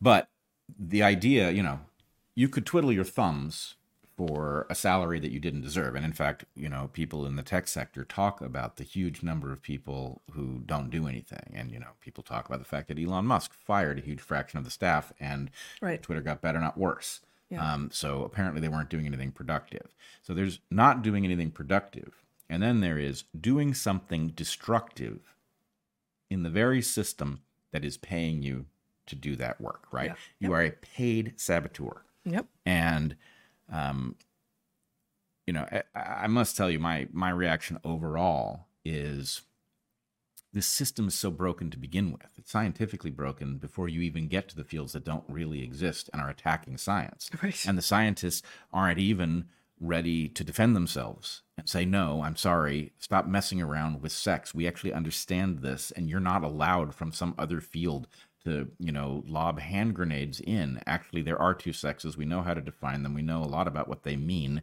And, um, you know, you can go have your little discussion elsewhere, but you're not going to get us to change what we say to students about whether there are two sexes. There are, right? That's what they should be saying, but they don't. So the scientists are pitiful Yes. because they won't stand up for themselves. They're too um, cowardly to just simply even stick up for the truth. Yep. And the saboteur fields are on the march and taking over the thing. And the real question is um, look, I'm sorry, we do need a university system, but we don't have one. Yep. And pretending that it is one doesn't help. And decide pretending that you could rescue this one, rescue it really? All these cowards? You're going to free them from something and they're going to go back to work? I don't think so. I don't even think they remember what work is. I mean, this is this is you and I have said this over and over again, but people often um, say when you know various projects about you know creating a new university. Oh, but you know, is there going to be demand? It's like, oh, there's demand. Yeah. There will be so many students in an actual functioning university. Will there be sufficient faculty? yeah. That is what we are going to have a dearth of. And mm-hmm. yeah, we need a lot more students than we need faculty, but we're going to have a harder time getting a functioning university filled with actually competent and courageous faculty because we've ruined a whole generation of faculty. And yes, we're in the process of ruining a whole generation of, of college age students as well. And they're ruined in a different way and in some ways more completely. But the faculty, once they're in their little fiefdoms of their classrooms, get to completely destroy people. And they're doing it. Well, this is a classic. It's actually worse than that because the reason that there are not enough people to staff a proper university were you to start one, it's not that those people don't exist. It's that if you assume that an academic has an academic degree, then you're taking people, all of whom have been lobotomized by the process that trained them. There are lots of smart people who could do a, a bang up job of educating people, but how would you, who are you going to hire to figure out who they are, right? Because the fact is they don't have degrees. They did other things. They actually, you know, they in large measure were driven out by the idiocy of the system as it stands, and they went and did something else. Some of them have no degree at all. Yeah, but the accreditation process says uh, you risk losing your accreditation if you've got non-terminally degreed people teaching your classes. I remember actually at Evergreen, you wanted to teach with a friend of ours.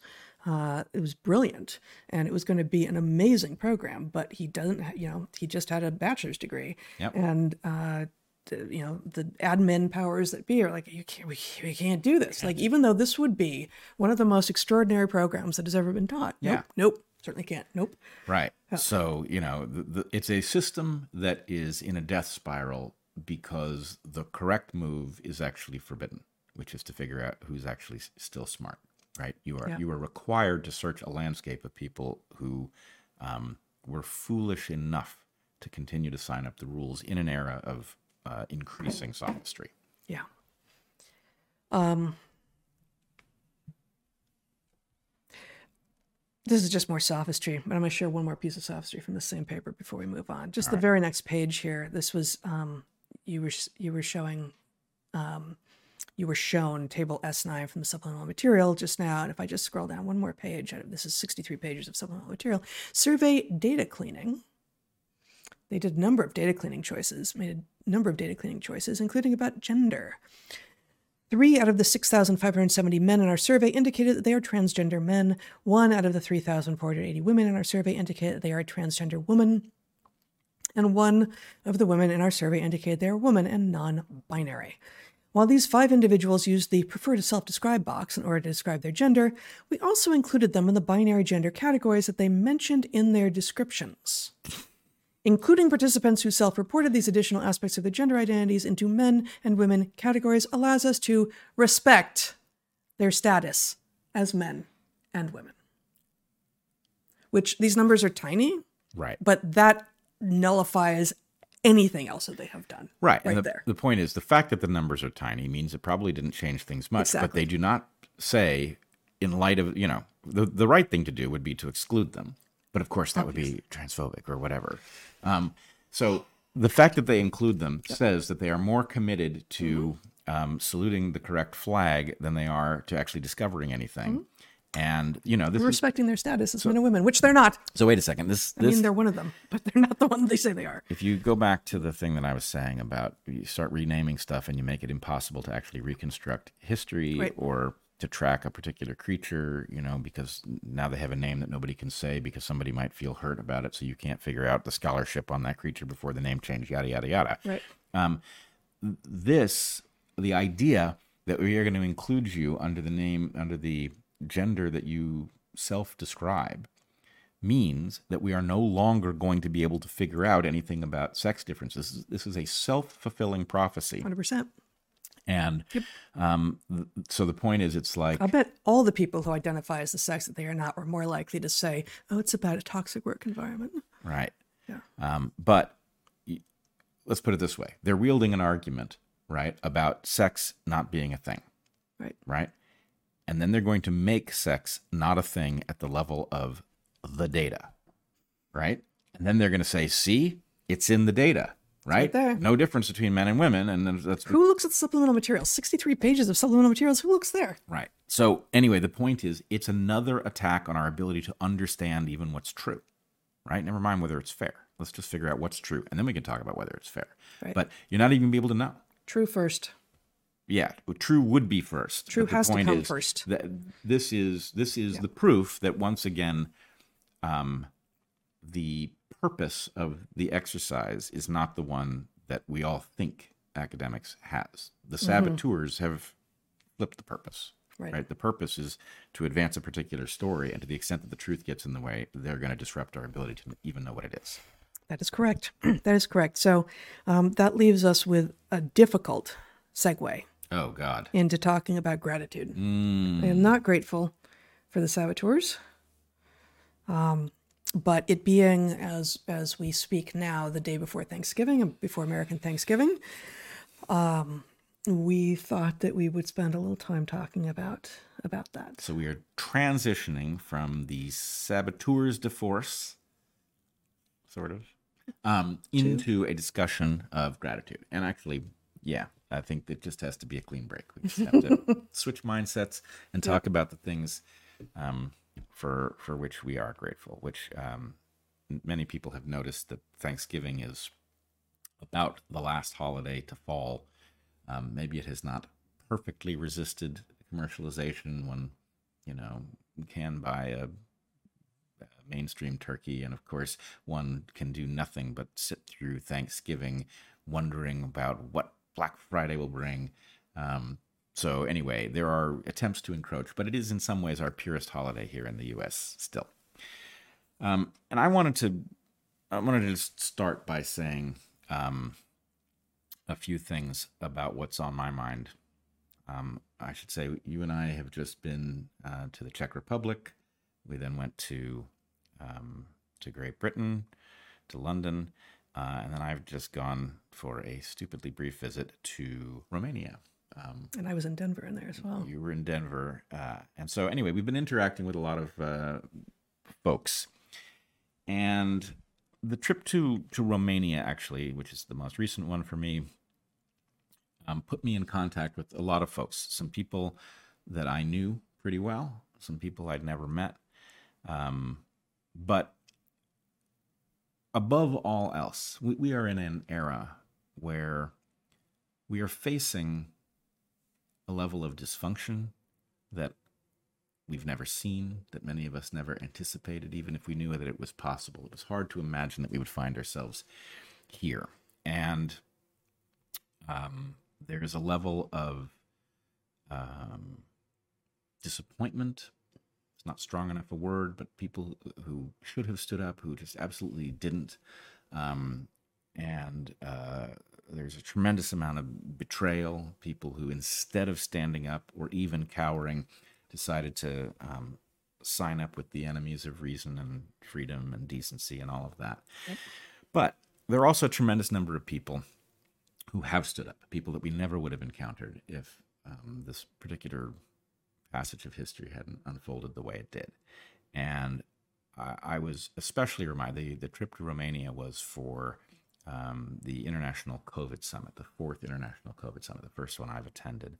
Um, but I was struck by meeting some some folks who have paid a terrible price for their um, forthrightness and their courage, and yet they still continue because it is the right thing to do, and they, like we, have no choice about it. Right? There just simply is the right thing, and if your values mean anything, your values have to endure under incredible pressure. And so, um, I was talking to Ryan Cole, who uh, has long been one of my favorite people in the uh, the medical freedom movement.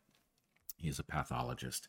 He's somebody uh, I first became aware of. I was just watching a YouTube video. I had no idea who he was, and he was, you know, testifying. And I don't remember even who he was testifying to. He was testifying to some uh, governmental body or something, and he was saying such reasonable things about um, what actually threatens health, what actual measures work to benefit people, the insanity of the COVID response. And I was just struck by his eloquence. And um, uh, I've learned since, I've now met him a couple times in person, I have learned since that he's actually um, quite the Renaissance man. He's a musician, he's a farmer, he's a craftsman. He, you know, he's, he's exactly the kind of person that, um, you know, there's just an incredible depth to to what he understands of the world, and so it makes a lot more sense of um, his uh, his standing up in the face of terrible pressure, and he's faced the loss of his license to practice. He's got medical jeopardy, and all for just saying the right stuff and being early, right? Talking about the um, emergence of what are being called turbo cancers. He was talking about that very early. He talked about vitamin D and its role in um, preventing COVID. He's talked about clotting disorders and um, the so called vaccines. Anyway, he's been uh, a very powerful force and he is just, um, he has he has withstood a tremendous public beating from the powers that be, which would really like to shut him down because of how um, how important the message that he's delivering is. And anyway, And his message is based on empirical observation. yes, So it's it's particularly difficult uh, for others to say you didn't see that, you're not seeing that. When he is saying, I, in my professional capacity, am seeing this. and because he's a pathologist, we've made this point before, but because he's a pathologist, he doesn't even have the normal doctor experience because he has vastly more patients. He's not seeing the patients themselves, he's seeing samples, he's seeing scans. And so as a pattern emerges, like, oh my goodness, there's vastly more cancer of X, Y, or Z type. The point is, he's seeing it as something much closer to a statistically valid His sample. sample size is orders of magnitude, maybe, orders of magnitude, probably larger than what most doctors would see. Absolutely. Interestingly, though, when you talk to him or when you see him present, um, the cases are very personal to him. Right? He talks about, you know, the young woman who has died suddenly. You know, he knows how many hours after her vaccination she dies and of what she has died. And um, you can tell that he feels each of these cases personally as if he was the doctor in the room. Um, so, anyway, uh, I have a lot of gratitude for a guy like this who simply will not back down from what he knows to be accurate and uh, will present it to the world, whether they want to hear it or not. Um, that is a, you know, it's surprising how few doctors. We have an entire profession of people, most of them screwed up, and Many of them now know they did and haven't admitted it publicly. Many others don't yet know that they did. Um, and a very small number who, you know, have become familiar to us because they, they're the only ones, you know, telling us what we need to know. Um, these people have emerged and um, I don't know, they, they deserve a tremendous amount of, of thanks. Yeah, they really do. Yeah.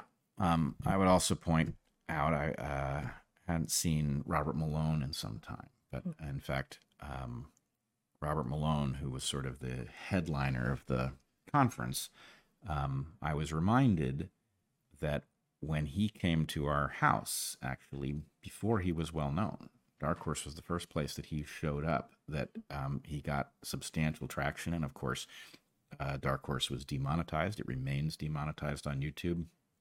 Uh, that was one of the two videos uh, that YouTube went after. Yep. Um, we were fact checked over things that were said in that episode. Um, I met for the first time Byron Bridle, who actually uh, was responsible for unearthing some of the information for which we got fact checked. We said true things, and um, the fact checkers declared it misinformation, which of course set YouTube in motion, demonetizing us and um, crippling our ability to earn. Um, so anyway, I saw I saw Robert Malone, and Robert Malone since the uh, last time I saw him has endured the awarding of a Nobel Prize for a uh, the Nobel Prize was strangely narrow in its description, um, but I was reminded that when Robert Malone, who I didn't know who he was, um, came to our house and did a podcast, did a Dark Horse podcast, and I found out who he was. He told me basically what he had done, and I was disbelieving. I think, like many people in the, the medical freedom movement, there's this question about why why is the inventor of mRNA technology on our side here? Right. right? And he's on our side because he's a very good guy and the technology isn't safe, right? Doesn't matter that it's brilliant, right? It shouldn't be injected into anybody, and Robert Malone knows it. But Yeah. um, what I remember saying to him, again, meeting him for the first time, was, you know, if you go on this program, that's the end of any shot you have at a Nobel Prize. You're talking about a Nobel Prize worthy discovery, invention, and you're walking away from it to talk here about what it actually means. And he knew. Mm. He understood what he was doing. Um, which, you know, watching the Nobel Prize then be awarded, and I will just point out for those who are paying particular attention here, it was awarded not for the mRNA platform. Why? Probably because then history history would have to record his exclusion, and then the fact that he holds those patents and therefore is the discoverer. Yeah. No, they often often it goes to three people. It could have gone to him as well. If it was for the platform, it should have gone to him. But so the Nobel was not for the platform. Right. It was for the It was for the the pseudouridines, which is an amazing thing for them to have given it for. For one thing, it allows them to award the thing as if this had been a great triumph. But the pseudouridines that were swapped in for the uracils in order to make the mRNAs durable is actually one of the most dangerous things about the shot as it was delivered. And so to give a prize as if that was a good thing, you know, reminds me of um, the scene in Catch 22 where um, if I recall correctly, um, the squadron has gone out on a mission that they're terrified over, and they've dumped their bombs uselessly somewhere um, because they didn't want to fly into territory. they're that- going to catch so much flack. Right, exactly. So they dumped their bombs uselessly, and the brass in Catch 22 decides that that's so embarrassing that what they have to do is give them medals for their bravery in order to obscure the fact that they've done this, right? So it's it's the same damn thing, right? Yeah, except dropping bombs someplace where no one is hurt is a neutral act, not an actually dangerous act. Right, exactly. So anyway, I was I was um, you know, uh, seeing Ryan Cole and um and Robert Malone in the same place. And you know, the feeling of camaraderie amongst the people who have stood up against this madness and suffered all kinds of indignities and terrifying losses of their ability to to do their job. Um, you know, I don't know how much I'm entitled to or allowed to say about the awful stuff that has been done to, to Byron Bridle, but it's insane what the man has faced. Just just it's beyond belief. So anyway, a lot of gratitude for the small number of people who actually shined under the worst conceivable circumstances who are still standing up and doing the right thing. And you know what? These people who have suffered so utterly, they're actually a joy to be around. And it's not surprising, right? They actually, even though they have as much reason to be bitter as anybody, they are the opposite, of course, right? If that was your approach to life, right? The point is, well, okay, they were suffering, but they're still standing and they, uh, they embrace life and they, um, you know, they appreciate that that's just the burden of the role they find themselves in. Um, I don't remember to whom the quote is attributed, um, but I watched this uh, documentary last night, 20 Days in Mariupol, about Ukraine. Uh, and uh, at one point, the journalist, I think, who's making it, uh, reports this quotation from someone, and again, I'm sure we will hear who it is, who says, War uh, r- reveals people's character, and the bad people become worse, and the good people become better. Uh, and uh, I think that this is part of what you are reporting on here. This is part of what you are uh, you are seeing, and these are you know almost well certainly none of the people you just mentioned. And if I think you know almost none of the people whom we have been interacting with um, during COVID, um, over COVID, through all of this, were people whom we could have named, whom we could have pulled out of a lineup before, right? And um, so that that too is something to say to those who can see but are scared uh, that when you do stand up uh, you it is it does reveal like you you will lose people. There there will be people who turn on you and you will be surprised by whom some of those are. You will. And you will be disappointed and there's no getting over that. Um but uh, you will also be surprised by some of the people whom you know who stand up with you. Wow, that's amazing. And also by all the people you don't yet know uh, who uh, will begin to reveal themselves to you um, or, or come to you, and maybe you know who they are uh, and say, yeah, yeah, thank you. And now, now, now you too are in this with the rest of us. And here we go. Yeah, and you know, we've called this the painful upgrade, and it is. But the degree to which it's just better, Yeah. right? I, um, the cost. Live not by lies, right? Yeah, live not by lies. And the fact is, um, yes, they will make you suffer. That's what they do. It's how they get away with it. Um, but um, the ability, the ability to be in a room full of people who you, you know, you just admire because of what they have endured in order to frankly tell people what they needed to know in order to protect their families. Um, you know, it's an honor to be in that context and to and to know that you belong. And so, anyway, there's no getting around the fact of uh, the cost, and there's no getting around the fact of people you will lose. But you're better off without them.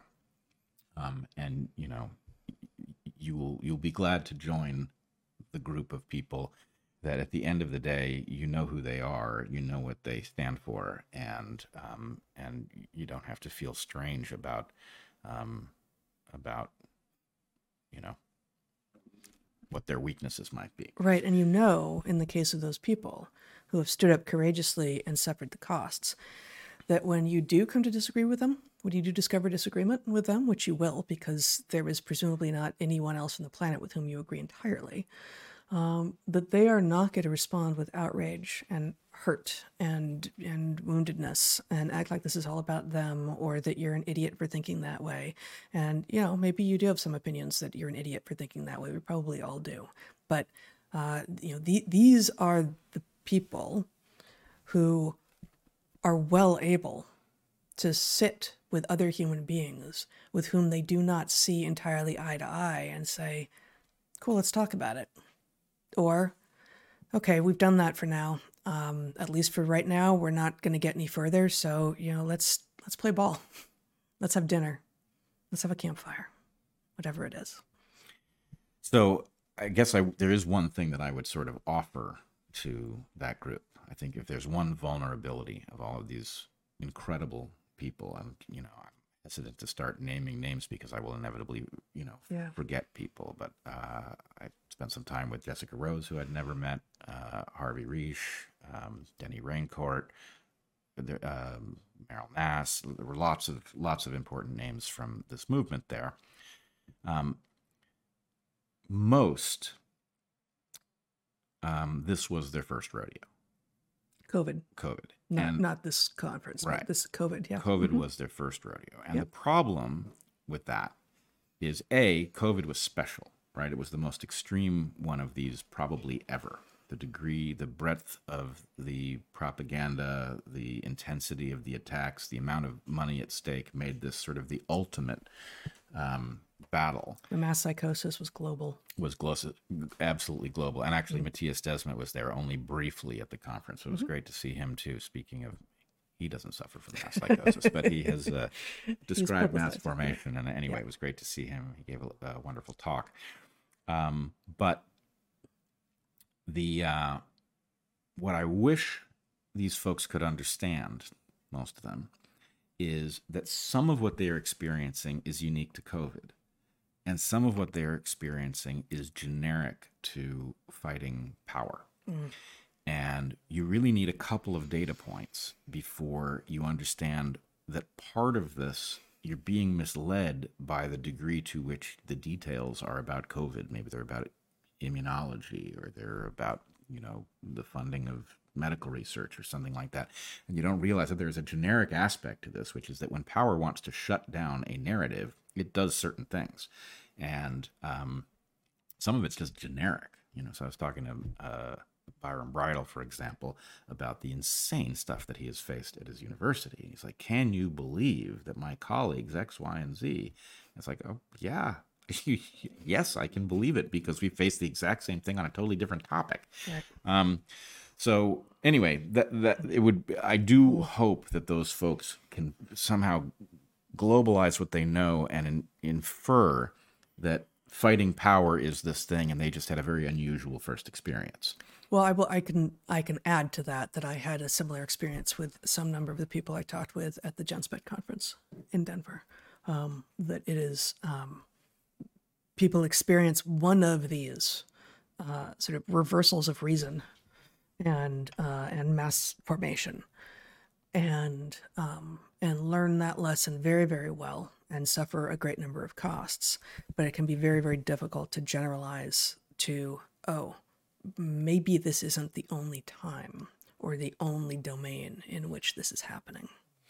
Well, and I, I guess the the hope, uh, I think, I believe you think, that the uh, the powerful force that pulled this COVID nonsense on us is the same powerful force that is uh, on the march on other topics. You know, the woke revolution is about something, right. and it's not really about you know people who think they're oppressed rising up. It's about disrupting a kind of normal functioning for the purpose of getting somewhere. Um, and so what we need is the there aren't there aren't enough people who are ready to stand up and fight courageously. Each time somebody does, they embolden somebody else. So we need a kind of contagious uh, spread of courage. Yeah. Um, and that requires people to realize that their uh, partners may actually not, you know, if you're a COVID dissident, you may not realize that, you know, John McWhorter is on your team too, because he's on a totally different topic, mm-hmm. right? Um, but it's not a totally different topic. It's people who are willing to stand up in the face of power and actually uh, speak the truth. And to that point, this leads to another category that I'm grateful for that I think is uh, is worth calling out. And I don't know how to do this exactly, but we noticed back in the um, the days of the BLM riots that one of the things that was really conspicuous about the um, the enemies of reason and decency was that they were tone deaf, like literally. They could not yeah couldn't come up with a protest song that didn't sound like like a dirge you know, you know, it was terrible. It like hurt your ears Black to hear them. Lives Matter. Oh God, it was terrible, Yeah. right? It's like, oh, wow, you're that unmusical. Um, and then you know the degree to which there was no sense of humor. Those people just no sense of humor. It's like terrifying. You know, Yeah. unmusical, not funny. Right? There's just no. There's no spark of human genius in anywhere in that uh, that group. So, what I wanted to point to is that something has emerged um, that's quite hopeful, and uh, we we haven't released it yet. I'm, I'm uh, we will soon release a, an episode I recorded with um, an artist. His name's Brad, but he goes by Five Times August, who has shown up as a um, he has become a person who writes songs about where we are, which is not what he set out to do. His life has been music, but he was much more standard and he became radicalized as he saw what happened over the course uh, of the last several years. And he became, you know, a poet of um, the folks who actually are on the right side of history, if I can use that uh, overused phrase.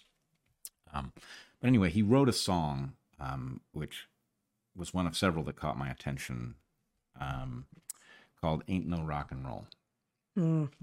in which he, and it's emotional for me even to describe it because of what it must have meant to him to do it. But he calls out all of his heroes for not showing up, right?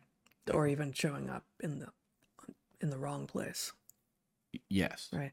Yeah. and his his basic point was you know all that stuff that you've sung about you know the man and oppression and uh you know the failure of decency and all that stuff was bullshit apparently Mhm. and we believed you and then you know um uh you know there's a line in the song where he talks about the fans t- took the blame right that the, the fans effectively had listened to you know Bob Dylan and Joni Mitchell and and you know Neil Young.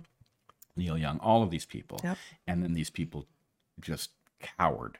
Um, and so anyway, I, I think there's something remarkable in an artist, you know, confronting his elders and pointing out their terrible failure. Um, so anyway, that means something to me. I was listening to that song. I asked um, Siri to play that song for me in the car, and then it played another song after, which I had never heard before, um, which was also five times August, um, which uh, I would recommend people also listen to, called "The Anti-Fascist Blues," right, which is a spectacular song in its own right.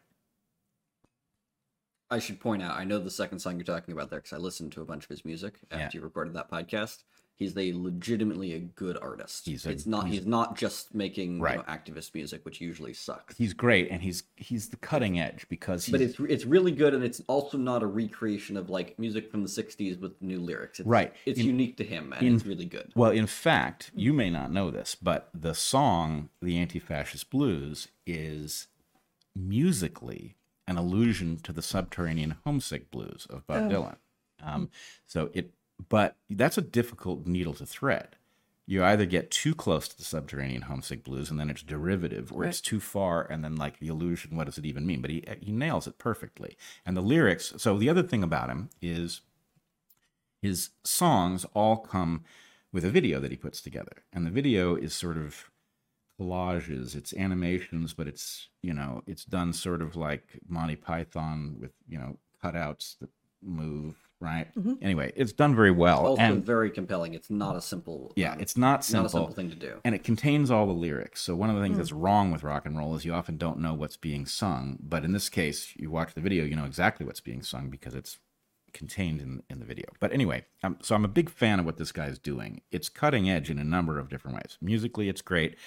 It's so poignant and and uh, timely, and his interaction between the music and the video stuff is also, you know, it's like you know an opera has um, you know the score and the libretto and the point is it's not really complete without both things so this this is sort of like that but O- often, almost always, with the opera created by different people, which is which is always seems strange to me, um, because in the kind of music you're talking about here, it's almost always the same. the same person. people yeah or at least it should be because Yeah. the, the artist who you know who wrote the thing also knows what it's supposed to mean and therefore Right. um, creates the visuals but anyway so i'm really appreciative of the fact that um, how shall i describe it goliath the force that opposes all meaningful change has made a terrible terrible error goliath has taken every talented, courageous, insightful person, and it has shoved them out the door simultaneously. It's put them all on the same team. And that team faces significant disadvantages, right? It doesn't have the equipment, certainly doesn't have the institutions, right? It's it's at a disadvantage, but it's got all the best people. And guess what? It's got the musicians. There aren't very many at the moment that you would want to listen to because of the collapse of you know the music industry turns out to be just a business and all of the people who pretend to be rebels aren't right? So that's tragic. On the other hand the people who are actually now pushing music forward are on our team right? That's pretty cool. And so i would point to um, you know not only brad of five times august but I became aware of uh, Francis Aaron and his. Uh, I pointed you to it. You don't recognize the name, but um, his song, uh, which is in a genre I don't typically like, um, uh, about humans aren't clownfish. I think the song might just be called Clownfish. Anyway, it also does the same thing where the video makes it really clear what's being sung about. I feel like you did this thing that people usually do in like sophomore year of college, where they're like, I just, I'm just gonna listen to this on repeat like 300 times because I need like, right. But it was just it so necessary to hear somebody you know who's obviously It's it's a great song. it's a great. song. It's it's done uh, the genre is hip hop and but it's like so intellectually incisive about the gender stuff. And i would point out that just the cherry on top is that the, so the song takes place where you know i guess aaron uh, francis aaron is describing how crazy the situation is but he's got a kind of a dumb shit who keeps asking questions right? Uh, when you know what about clownfish? Right exactly. Um and but francis aaron resists the obligation to explain why it matters that human beings aren't clownfish. The point is look That's all I need to say, right? Clownfish is not an argument because we aren't them. Is you know more than actually needs to be said already. So anyway, I greatly appreciate that there are a group of artists who are, as Zach says, very high quality in their own right and Yeah. also on our team. And that's not a surprise because, of course, you know, the people who are really thinking for themselves would end up on our team. And they'd also be the people pushing music forward at a time when it has become uh, boring, corporate, and all of that. Um, so, anyway, that's really cool. Now, before I move on to the next little piece of this, um, something I forgot to say to Brad when I interviewed him. I didn't interview him. I don't interview anybody when I talk to him. Um, them. I don't know that I don't know that I grilled him, but um, anyway, a, a connection I I know. forgot. Some of the guests leave with those black lines. I was wondering where they got those. the grill marks. Yeah. Yeah, I don't know. I'm just that good. Um, but anyway, I noticed something else, a connection, which was um, a Walter Kirn tweet. Now, Walter Kirn is not a an artist; he's a writer. Um, somebody that I quite like, and that you are now working with uh, on uh, Country Highway, County Highway. County. Sorry, I'm sorry, Walter. County Highway. Um, County Highway, which is America's only newspaper, is that That's right? right. Yeah, Yep. Ameri- it's quite cool. It's awesome. Really like it. I don't Um, have a copy right here, else I'd break it out. But uh, will you put up that tweet of Walter Kirn's that I sent you? You did not send me a tweet by Walter Kirn. I didn't. Yes, I did. So I, there's a tweet that you sent me, but I want to make sure we're on the same page. It's a tweet with a video. I'm gonna show the video after. Yeah. But So it's possible that I've sent Zach the wrong tweet. I- I was I had my attention. Uh, maybe Heather will turn this pull this. I don't know what you're talking about, If but you I, go to Walter I Walter know what a Kirn's Walter thing Kirn and you is. So search for uh, rock. So I have the video and everything from. So hold on. I just want to show Walter Kirn's tweet. He he, he deserves credit here. so I, I can't. What you want me to search for? Rock within Walter Kirn? Yes. Fuck's sake, man. okay, I got to go into a different site then because you can't just do that from. Um, so anyway, Walter Kirn was pointing to an event that also caught me off guard, but he summed it up quite accurately. The event was the uh, inauguration of a State Department initiative where they were going to basically use. Uh, hold on, let's Is it s- this? scroll down. No, scroll, scroll. He's scroll, done a lot scroll, of things scroll, with rocks. Scroll. There it is. There, Which one? This? that one, yeah. That one. Yeah. Okay. Okay. So show Heather's screen here. Okay. Can you zoom in a little bit? So, um, this is Secretary Antony Blinken Blinken. Oh, Blinken. Thank you. Um, and what this is is an event where they are launching um, an initiative to combine music and diplomacy. Effectively, they are going to um, use music to enhance their propaganda efforts. And now, if you watch this video, Zach, you want to play uh, want to play 30 that? seconds of it? Yeah.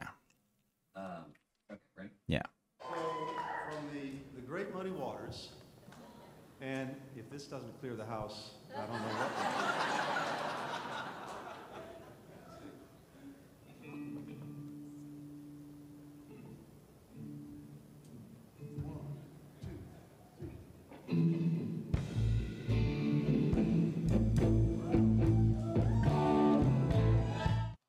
No, keep going.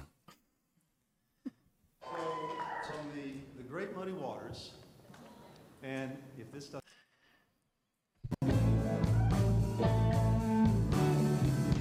Gypsy woman told my mother before I was born, gonna be a man child coming, gonna be son of a gun, gonna make pretty women's jump and shout. Okay.